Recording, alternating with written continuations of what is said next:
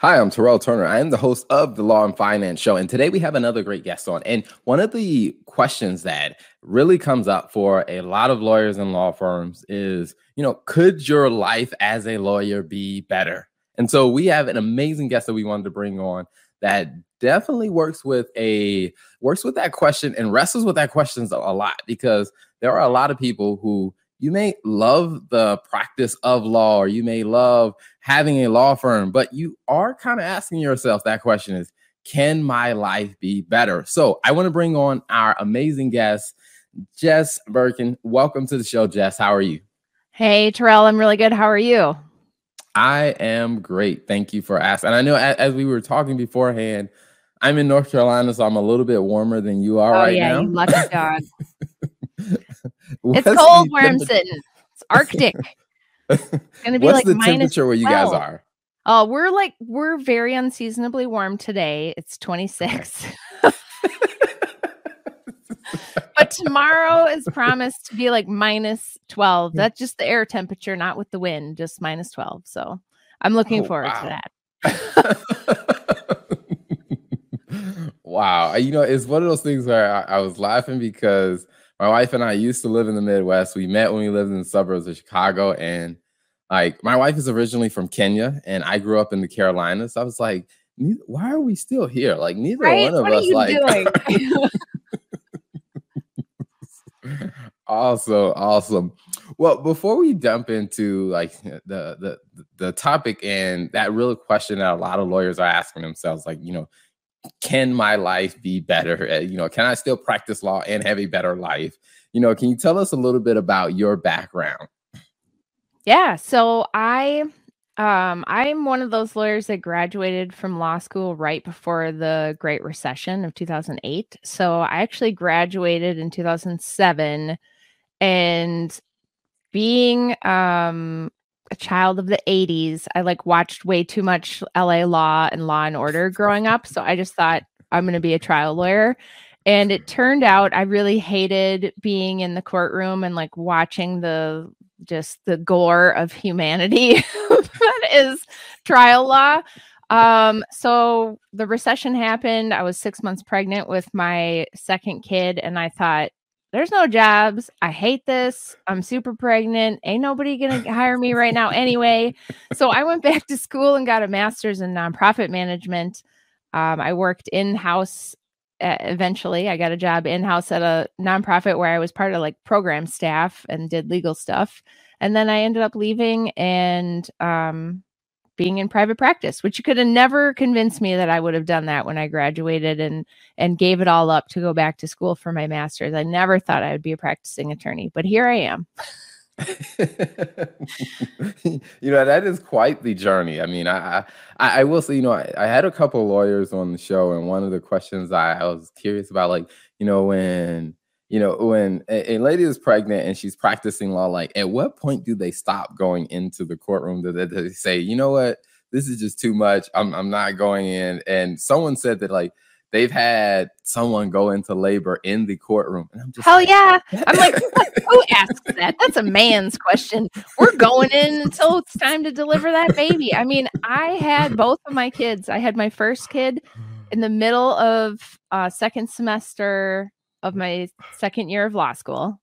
And wow. then yeah, like and I missed like a day and I was back. And then, oh, which wow. is insane. I thought that was normal, but it turns out that's actually like not normal at all. And then I did it again with my second kid because I went back to school and got my master's in nonprofit management. And I was like, in class. Like I had already, you know, gone through labor and delivery and come home from the hospital and I'm like in class and you end up like sweating out all this water weight because you're like you're carrying all this extra water. So I'm just like in class, like it was like a cultural competency class. I'm just like so sweaty and disgusting. and I was like leaning over to my neighbor, like, I'm really sorry. I, I feel so gross right now. And they were like, You're fine. I'm like, I'm not. I really shouldn't be here. I'm a little bit of an overachiever, Terrell. I don't know if you mind yeah. I was, I mean, the fact that you had the baby in, you know, while you were in law school, I mean, from everyone that I've talked to, like my background is accounting and finance. So, like, I don't know what it's like to go to law school. I mean, I, I know what it was like to go to graduate school and get a master's in accounting, and, and I can imagine that law school is probably three to five times much more challenging and stressful. Yeah. Yeah. and the fact that you had a baby in the process to where I'm just like, how did you even focus?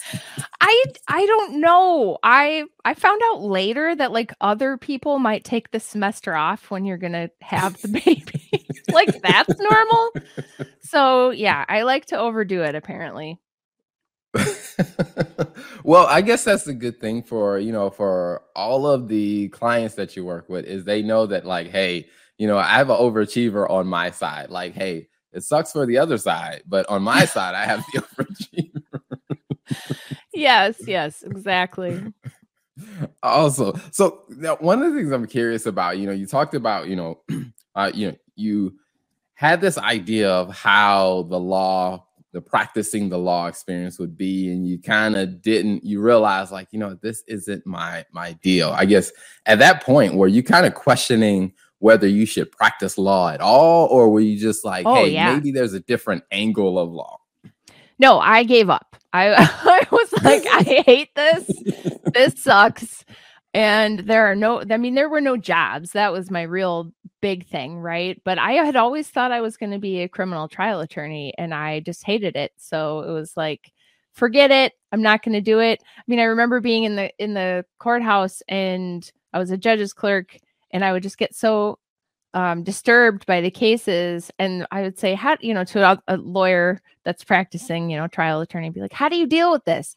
And like one guy said to me, well, you know, after a while, you just don't care as much anymore. And I was like, no, no, I do not want, like, that is not the life I want to live where I'm just ground down by the system. Like, this is why 19% of attorneys have anxiety and, and alcoholism and you know chemical dependency problems. I was like, this doesn't sound like a good life plan.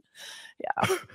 It's one of those things that I've told someone else, like, you know, knowing what I know now after, you know, doing accounting and, you know, CFO work with lawyers, and I've worked with a lot of family law um, lawyers. And one of the things that I said is like, you know, if I were a counselor, like lawyers would be like my target audience because lawyer the the amount of stuff that oh, lawyers oh, deal with therapy. and the amount yeah. of drama. secondary trauma is real.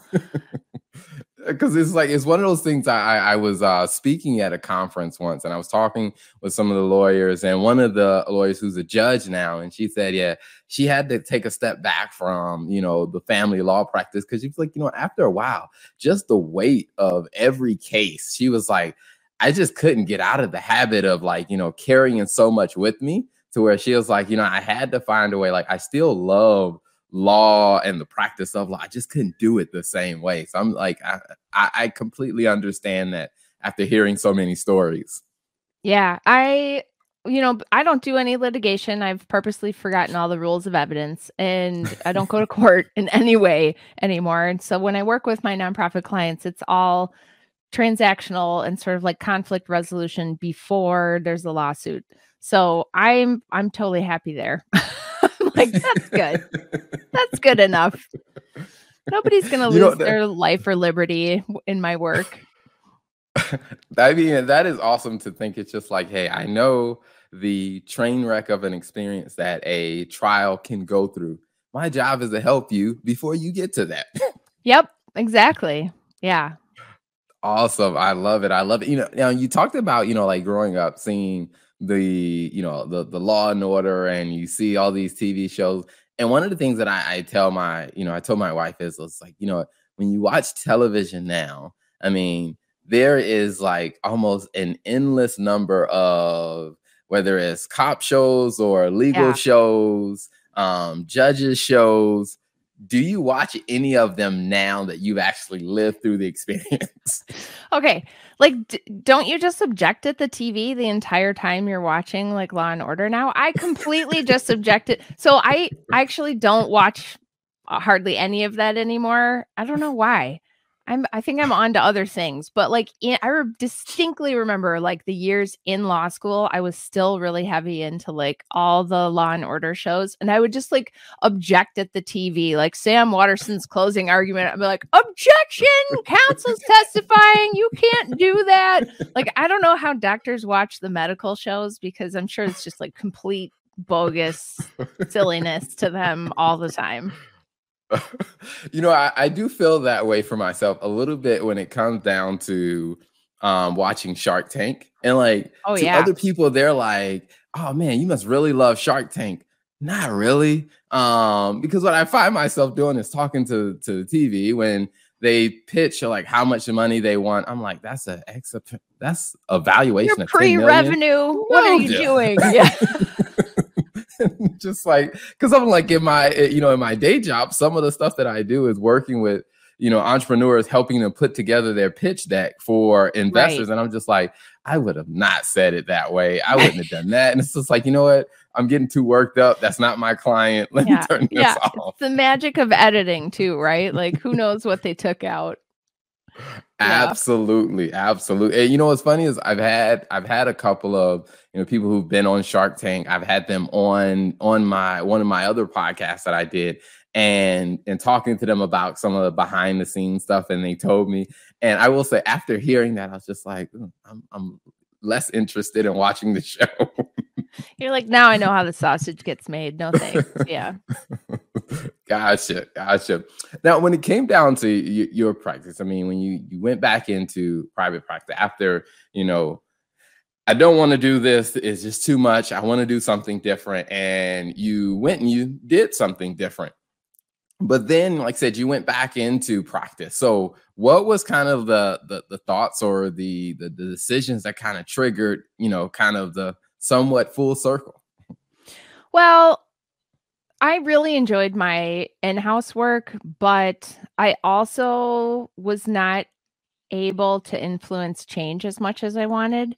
Um, and so, like, you know, I knew with my educational background, there was a lot more that I could do, but I couldn't do it from the desk that I was sitting at there right? And i didn't really have any upward mobility. So it was like well do i want to like continue in this very specific role and kind of like drill down deeper into this one thing?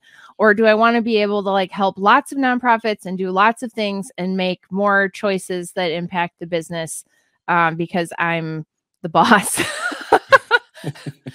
Uh, so for me like I get really irritated with like bureaucracy. So I love running my own firm because I don't have to convince anybody. You know, I, I like literally don't have any business partners right now. And so I don't have to convince anybody why we should use this and not that. Or like, should we do cloud computing or have a server in a closet? Like, I just decide, you know. Mm-hmm. Um, and now that I have staff, of course, I engage them in that process to some degree but ultimately it's my business so like i can like pivot or change or decide what happens which i really love. Awesome awesome. You know that's one of those a- exciting things i think that a lot of lawyers that i've talked to have talked about when it comes down to you know having your own firm or I- will start with when it comes to working in someone else's firm or someone else's company there's so much structure that you have to operate within but then when it comes to your own firm, like I said, the flexibility that you have is a huge plus. Now, the other side of that they talk about is, you know, getting used to, hey, it I it is my responsibility. How was that part for you? uh yeah, I mean, you definitely notice when you don't get a regular paycheck anymore. I mean, that is definitely an adjustment for sure um, if you have a healthy addiction to like fear and excitement, that helps. um, you know, I mean, I, I think I'm kidding, but it's serious, right? I mean, you do have to be like the kind of so I talk to I do teach a lot of CLE about like technology and lawyering and whatever.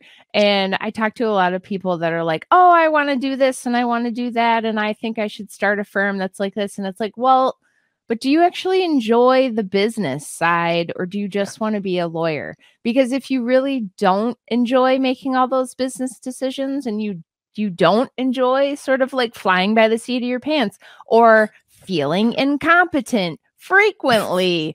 Um, I don't recommend it. You know, it's like you might be happier being a partner and associate at a different firm. Um, for me, I I am curious and I like to learn things and I don't mind feeling sort of dumb periodically while I try something new. So it's like a great fit. But I think it's not for everybody, you know? Mm-hmm. Mm-hmm. No, I, I completely agree. I mean, I think one of the earlier eh, like i left my full-time job back in what like april of 2020 and one of the early interviews that i did on one of my shows where there's a guy that, that was running a business. He has about 30 people on his you know on his team. It's a technology company. And he was you know i asked him like you know on the show like what advice would you give entrepreneurs? He was like don't do it. And then I mean, of course, he explained, like said, some of the things that you just said, where you know, and, and, it's one of those things that I think for a lot of people that that shock factor of wow, this is what it's like to actually be the boss. Um, I often wonder, like, do people then reflect and then kind of have a little bit more appreciation for the bosses that they had before now that they've kind of seen it? So you know, for yourself, you mentioned about like having a team. What was that like in, like, said, of getting to that decision of like, hey, I no longer can do this. I can't wrap my hands around this all myself. So now I need to bring on people. What was that process like for you? Uh, extremely slow. I think, I mean, as a solo, right? Like you're just sort of living in fear of being responsible for an employee. And as a lawyer, you know, like what the responsibility entails. And you don't, you, there's no breaks from wage and hour law. Like you're just on the hook. So the second you have an employee, it's like, oh, um, so I, but also you know you eh, the other side of that too is like lo- lawyers like we tend to think that we're like only we can do the thing whatever it is. Or we minimize the amount of work that's actually involved. Like i talk to so many lawyers that still do their own books and i'm like what are you like literally what are you doing? Like unless you have an accounting degree stop it. And if you have an accounting degree stop it. Like you should not be doing your own books. Like you, a somebody who knows how to do that for you can do it in a tenth of the time. B you're probably doing it wrong. C there's no checks and balances on you if you're the only one touching it so stop it. But like the hiring process for me started with an intern and um, i just sort of was like okay i can do this as a a 10 hour a week deal and I just hired somebody for 10 hours a week and then eventually it was like okay you're like you're running out of time but still have more stuff to do so let's put it up to 20 hours a week and I just got somebody straight out of college and now she's been with me for like 5 years or something which is insane that now that I think about it um and she's full time and she's W2 and like the whole 9 yards but I started really small because it's scary and if you're you know you're trying to like buy your own groceries not just pay for somebody else to live.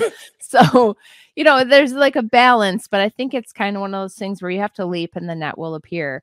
And i you know recently added a paralegal and you know i, I i'm just the kind of person that like i'm going to try and automate as much as i can and create systems and processes and use like sort of no code solutions to avoid um creating work for a human. So like by the time we hired our paralegals, like, okay, we're dying. Like I really can't like I can't make another zap. There's no zap that solves this problem. Like I gotta have a person to help with this.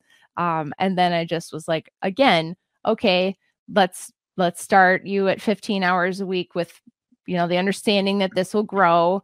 And then now, you know, my paralegal is full time Nice, nice. I love it. I love it. You know, it, and there's so much. There's so much in that that I think that that you alluded to. I mean, with just the creating the systems and just really starting small. Um, and I promise to everyone that is listening and watching, I did not pay her to mention about bookkeepers and accountants. I mean, no, that's that, all me. Like, do you harp on that all the time? That is hilarious. It's true. Now you've heard it from two places, and you have to take him seriously. And you know, and, and, I think it is one of those things, e- even for you know, that I, I talk to a lot of lawyers and those that are trying to navigate that is something you mentioned about like the lawyers having to do it themselves, and and something to me now. This is my hypothesis of what has come up is you know, some lawyers that I've talked to, it seems as though it's like if I system or if they systematize it, they would feel like, well, if I systematize this and anyone in my firm can do it, then is it still valuable to the client? I mean, has that been one of those questions that you've seen anybody ask or come up?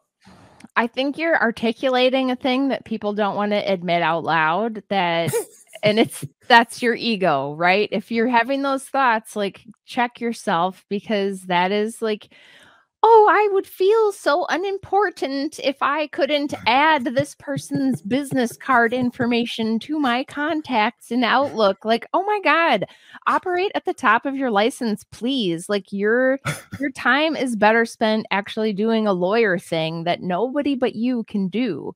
And people are not paying you for the time it takes to, you know, update your calendar. They're they're paying you for your insight for treating them as their advocate, for holding their hand through a really difficult situation, bringing all of your wisdom to the table, having gone through similar situations and giving them great advice. We can never be replaced by robots because those things can't be replaced. So just go ahead and automate everything that you can and delegate everything that you can because it doesn't take away anything from what brings value to clients and what makes your work more meaningful to you. And I I think like that's what makes your lawyer life better is when you free yourself from all of the garbage uh, that is wasting your time and not being fulfilling, right? Like I'm sorry, but you are not fulfilled by transcribing by hand, hard coding somebody's contact information from a business card into your Outlook and nor are you any better off paying your legal secretary $25 an hour to do it. Like just automate that stuff. no, I, I, absolutely love it. I love it. And, and, you know, one of the things that, you know, I, I'm very curious about it also is, you know, if people are willing to, you know, they're interested in getting in touch with you, like I said, they love a lot of the value and the great things that you you've said. And also if they need, you know, services, like where can they find you online or on social media? Yeah, so I'm big on tax Twitter. So if you are uh, on Twitter and you're into like legal tech or the IRS, you can find me at Jess Birken, uh, just my name, like it says on the screen. And then um, if you're a lawyer or somebody who knows lawyers, my sort of passion project is hackyourpractice.lawyer. And I have a little pen pal list there where you can sign up and i just basically like once a month send a very personal sort of like this is what i'm doing or this is what i noticed or like have you seen this? Like this is crazy. We should do this better um message and uh yeah so like join my crew if you want to get at me. That's a great way to do it. Pen pals on hackyourpractice.lawyer but really like if you want to know if i'm eating chocolate chip cookies today you should find me on twitter. I love it. I love it well, one final question that I love asking every guest that comes on is, you know, when you think about, you know, your journey and what that's been like so far and you think about where you are now, you know, what's two pieces of advice that you would give to someone who is interested in running and growing their law practice? And it could be something that you've already said that you want to reiterate, or it could be two new things. Oh, two pieces of advice for somebody who wants to start their own practice or yes. who just is running their own practice. Well, either way, I don't think it actually changes my answer. So the one is um just remember that it doesn't have to be perfect before you launch it, whatever it is. I think lawyers, we really get stuck in the like, okay, I, I'm going to do this thing, but I have to wait until it's like totally perfect, you know? And I'm a big fan of like you know, get it good enough. Pretend it's due at midnight and you have to get it out the door, just like an appellate motion or whatever, right? Sometimes you just have to ship the work and trust that in your business, you're going to have a chance to iterate and like you'll have version 2.0. You'll figure it out where it's broken. Trust me, like you make something new, you've systematized, you're going to find ways to tweak it. Don't let having it not be perfect stop you. And then I think the second thing is um whenever you're doing that thing where you're like, "Oh, I can't because ethics or I can't because you know, whatever. Or if I do this, then like, what's the value to the client? Um, a lot of that is just a between the ears problem. And I would tell you to like kind of dig into that feeling more and do the sort of Toyota three whys. Like, well, well, why? Okay, well, because you know, um, clients will think that I'm unprofessional. Well, well, why would that be? And you know, like push yourself to really uncover what's really going on for you because that's what holds you back as a business owner is your own limiting scripts about why you can't do something and just sort of like pushing into that and questioning it is a thing that has helped me sort of like I'm going to do it anyway. Okay. and that's where the good stuff happens, right? So just sort of like questioning your own interior scripts, I think is a big one. Awesome. I love it. I love it. Well, Jess, thank you for being an amazing guest on the show today. Yeah. Thanks for having me.